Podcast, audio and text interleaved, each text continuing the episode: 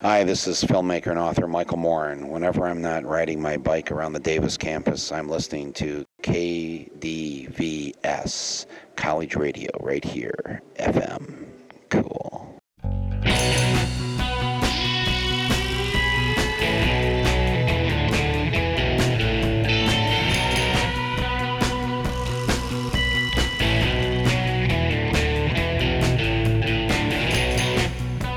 This is Radio Parallax, a slightly different perspective from a slightly different view, with topics that include matters in science, technology, history, politics, current events, and whatever we damn well please. And now the host of Radio Parallax, Douglas Everett. Welcome to the program. This is going to be our pre-election special program, where in our second segment we will talk to a couple of old friends, our designated liberal, Mr. Alan Stanton, as well as his conservative counterpart, Mr. David Lowell Mather. That should be fun. Stay tuned for that in segment 2, at which time we will discuss these propositions that are coming before the electorate on next Tuesday in some detail and hopefully with some amusement. To commence in what has become our standard fashion, we would note that on this day in history in 1863, J.T. Alden won a U.S. patent for a method to preserve yeast in dried granular form. Also on this date in 1952, American inventiveness came to the fore when frozen food pioneer Clarence Birdseye introduced the first frozen peas. And on this date in 1957, a memorable day in the history of space exploration and an infamous day in the history of animal rights, Sputnik 2 was launched by the Soviet Union containing a live dog, Laika, who had previously lived as a stray in the Moscow streets before being enlisted into the Soviet space program. In one of the hallmarks of communism, the dog Laika was made a hero of the Soviet Union. Unfortunately, the people who sent her into space made no provision to bring her back safely, and Laika orbited the Earth until her batteries ran out in the life support system, where she expired, and I believe is still orbiting. As I say, it's a rather infamous day in the history of the animal rights movement. Our quote of the day comes from Winston Churchill, who once said that democracy is the worst form of government, except for all other forms that have been tried. And since in segment 2 we're going to speak with a liberal and a conservative, I think we should add two more quotes of the day. The first being from Robert Frost, who once remarked about liberals that a liberal is a man so broad-minded he won't take his own side in an argument. As for conservatives, we'd like to quote former President Woodrow Wilson, who once said that a conservative is a man who sits and thinks. Mostly sits. And our joke of the day comes from Kevin, who noted that a man in Ireland heard that an old farmer had passed away, so he went across town to pay his respects. The man's widow thanked the neighbor for coming in and said, "Ah, 'twas the drink that killed him." The man asked, "Well, couldn't he have gone to AA?" His wife said, "He wasn't that bad." I'm gonna keep drinking until I'm petrified.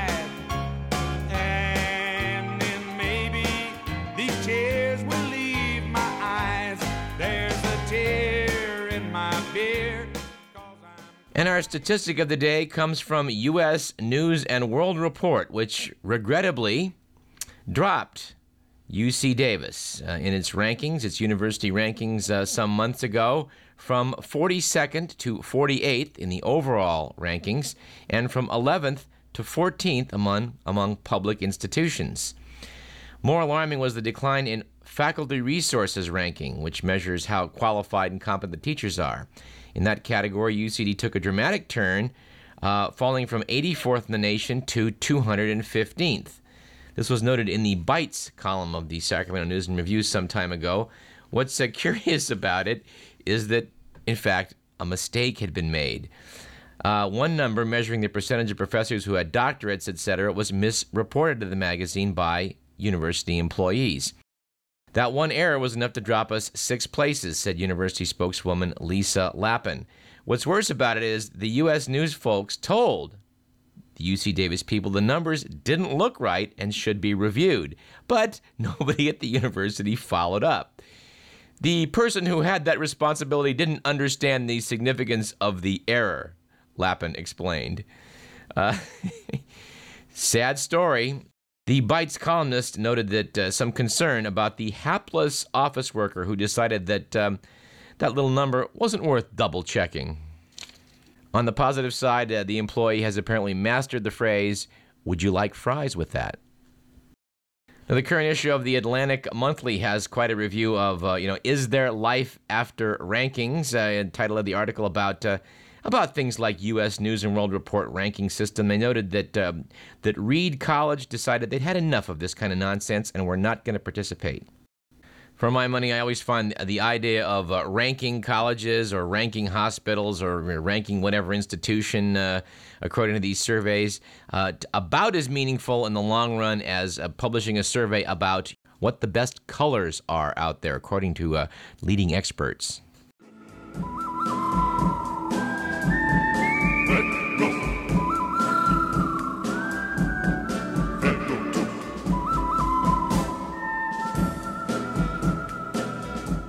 All right, let's do our good week for, bad week for with The Week magazine and some others of our own. The magazine noted that last week was a good week for claustrophobic pets after the city of Rome, Italy, banned small spherical goldfish bowls for lacking sufficient room for their inhabitants. They also made daily dog walking mandatory. The magazine ranked it a bad week for great escapes after the getaway car backed up over an armed robber in Milwaukee.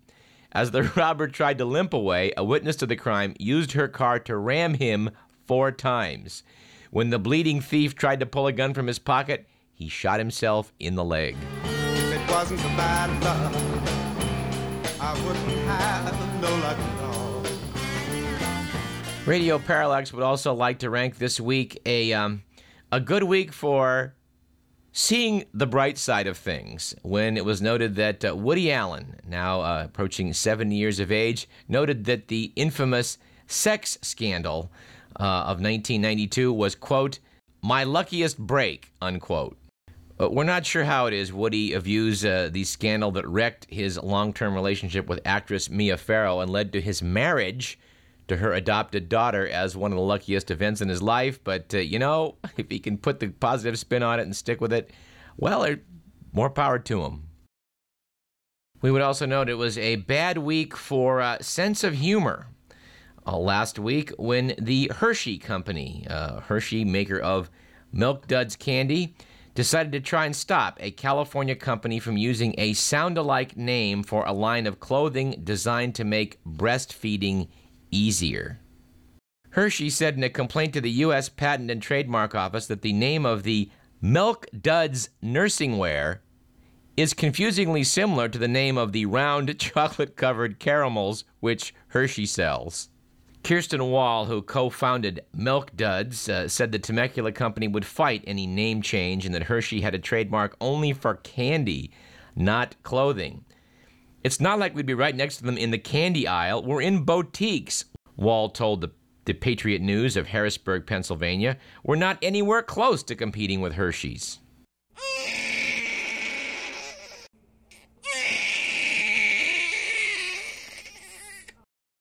We would like to point out that if you go out tonight around, just after sunset, really, and look to the east, you will see a stunning bright yellow star, which, of course, is not a star at all. It is the planet Mars, making the closest pass to the Earth that it will make for the next 18 years. It's really something to see, and we hope that you'll go out in the next few nights and take a look. That's no relation, by the way, to the Mars Candy Bar Company.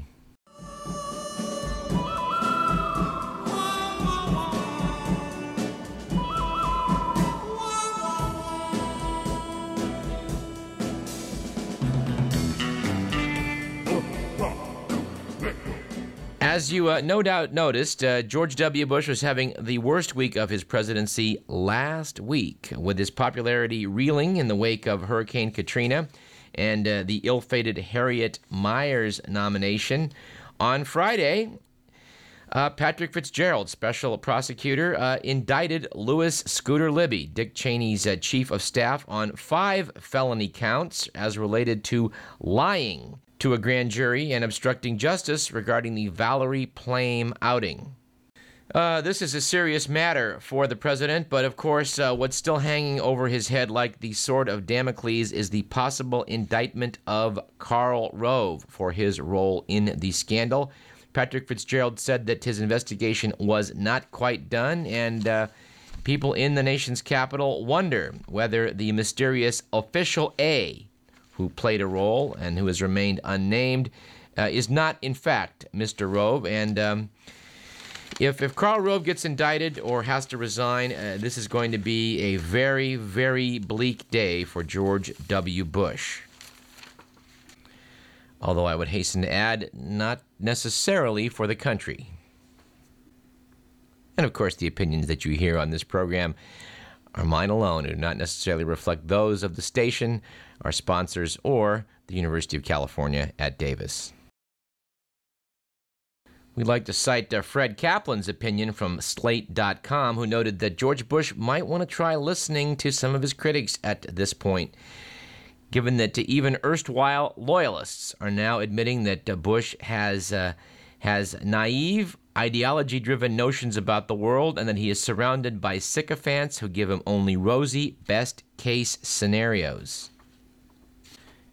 In that regard, we would highly recommend that you get a copy of The New Yorker, currently on stands, the October 31st issue, for the article about Brent Scowcroft. General Scowcroft, the National Security Advisor to the first President Bush, has been frozen out of the current administration because he takes a rather dim view of much of what has transpired. In The New Yorker, Scowcroft derides Bush Jr.'s evangelical belief that he can turn the Mideast into a bastion of democracy through warfare. The president's own father has been suggesting that the present White House needs a reality check. In that same New Yorker interview, George Herbert Walker Bush praised Scowcroft as someone I can depend on to tell me what I need to know and not just what I want to hear. Again, an excellent article. It refers to the Wall Street Journal article that Scowcroft had published in August of 2002, 7 months before the invasion of Iraq, in which he argued that an invasion of Iraq would deflect American attention from the war on terrorism, and that it would do nothing to solve the conflict between the Palestinians and Israelis, which he's long believed is the primary source of unhappiness in the Middle East. Unlike the current Bush administration, which is unambiguously pro-Israel, Scowcroft, James Baker, and others associated with the elder George Bush believed that Israel's settlement policies arose Arab anger and that American foreign policy should reflect the fact that there are far more Arabs than Israelis in the world. Now, I hadn't realized that Scowcroft was pretty much the man that brought Condoleezza Rice to the attention of the first Bush administration when she was a political science professor at Stanford. Scowcroft hired her to serve as the Soviet expert on the National Security Council. In the wake of his Wall Street Journal article, Rice telephoned Scowcroft, according to several people with knowledge of the call, and said, "How could you do this to us?" What bothered Brent more than Condi yelling at him, said the article, was the fact that here she is, the National Security Advisor, and she's not interested in hearing what a former National Security Advisor had to say. And speaking of arch-conservatives, neocons, and the like, and the political coalition that's done so well by the current presidency. I was rather surprised to find that the documentary March of the Penguins, which we think very highly of. We gave an excellent review on the show. We'd encourage you to see it. This apparently is drawing Christian conservatives into theaters like no movie since The Passion of the Christ. The film follows the group of flightless birds resolutely waddling across the frozen waste to their breeding ground, and people are reading all sorts of things into it about lessons in monogamy, family values, and the nobility of self-sacrifice. Apparently, a Jill Stanek writing in WorldNetDaily.com said that with nearly every scene, it verifies the beauty of life and the rightness of protecting it. I only hope, she said, that lusting, self-centered males and militant feminists see it too. Male penguins, they'll note, don't run out on their families to chase new tail, and the women don't abort their babies because it's inconvenient to raise them. Sometimes I wish humans would behave more like animals. Well, I cannot resist pointing out, as one who received a degree in biological sciences from this very institution here at UCD, that the biology of this, in terms of drawing parallels to moral parallels to exemplary human behavior, well, this is going to fall a bit short. As the movie points out, although the penguins do mate for the year, at the end of the year, the males go off and find new mates. Yes, it seems that penguins fall short of being the paragons of family values in many respects, most notably the fact that they are known to engage in homosexual relationships. Ain't that a shame? My tears feel like rain. Ain't that a shame? This caused the New York Times to note in an editorial that after last year breaking the story of Roy and Silo, the two male chin-strap penguins at the Central Park Zoo, who pair-bonded and adopted a chick together. If emperor penguins are sending us a message about heterosexual marriage, then what are Roy and Silo doing? Ain't that a shame? Still more curiously, it was reported last week that Silo had now left Roy for a young female called Scrappy, which led to a round of self-congratulatory backpatting from the anti-gay lobbyists and supporters of traditional family values. You broke my heart when you said we'll part. Of course, previously, when these two birds successfully reared a chick from an egg donated by their keepers, they had at that point been a great advertisement for those who support gay marriage. And finally, we have to go back to the fact that we had talked about this issue of what penguins were really up to when we cited an article in California Wild magazine last year, which published by the Academy of Sciences in Golden Gate Park. They noted that that penguins have been known to engage in prostitution. And the way it turned out that it worked was that, of course, penguins have to gather stones to keep their eggs off the icy ground. And although some male penguins, may be good providers in other ways, they may not be the best pebble arrangers. So what the females do is take it upon themselves to go out among the other male penguins and actually exchange sexual favors for some of their pebbles. To quote from Jerry George, who wrote about this in the San Francisco Chronicle, the voyeurs who report all of this say it takes one mating and the happy bachelor will let the female take all the pebbles she can carry. They counted one female helping herself to 63 pebbles from one dopey bachelor's nest.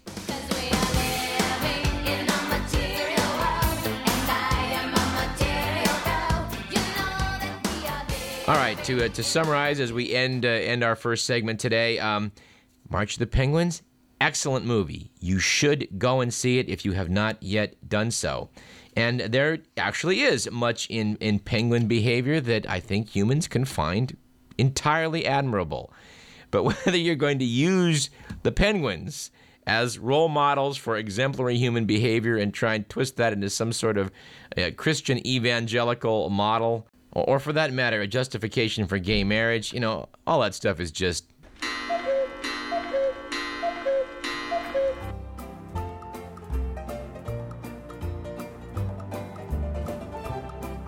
You're listening to Radio Parallax on KDVS 90.3 FM, Davis, Sacramento. I'm your host, Douglas Everett, and I will be trying to act as referee in our upcoming segment where we'll take a look at California's election next week, all of these propositions on the ballot and what to think about them and how you might want to vote.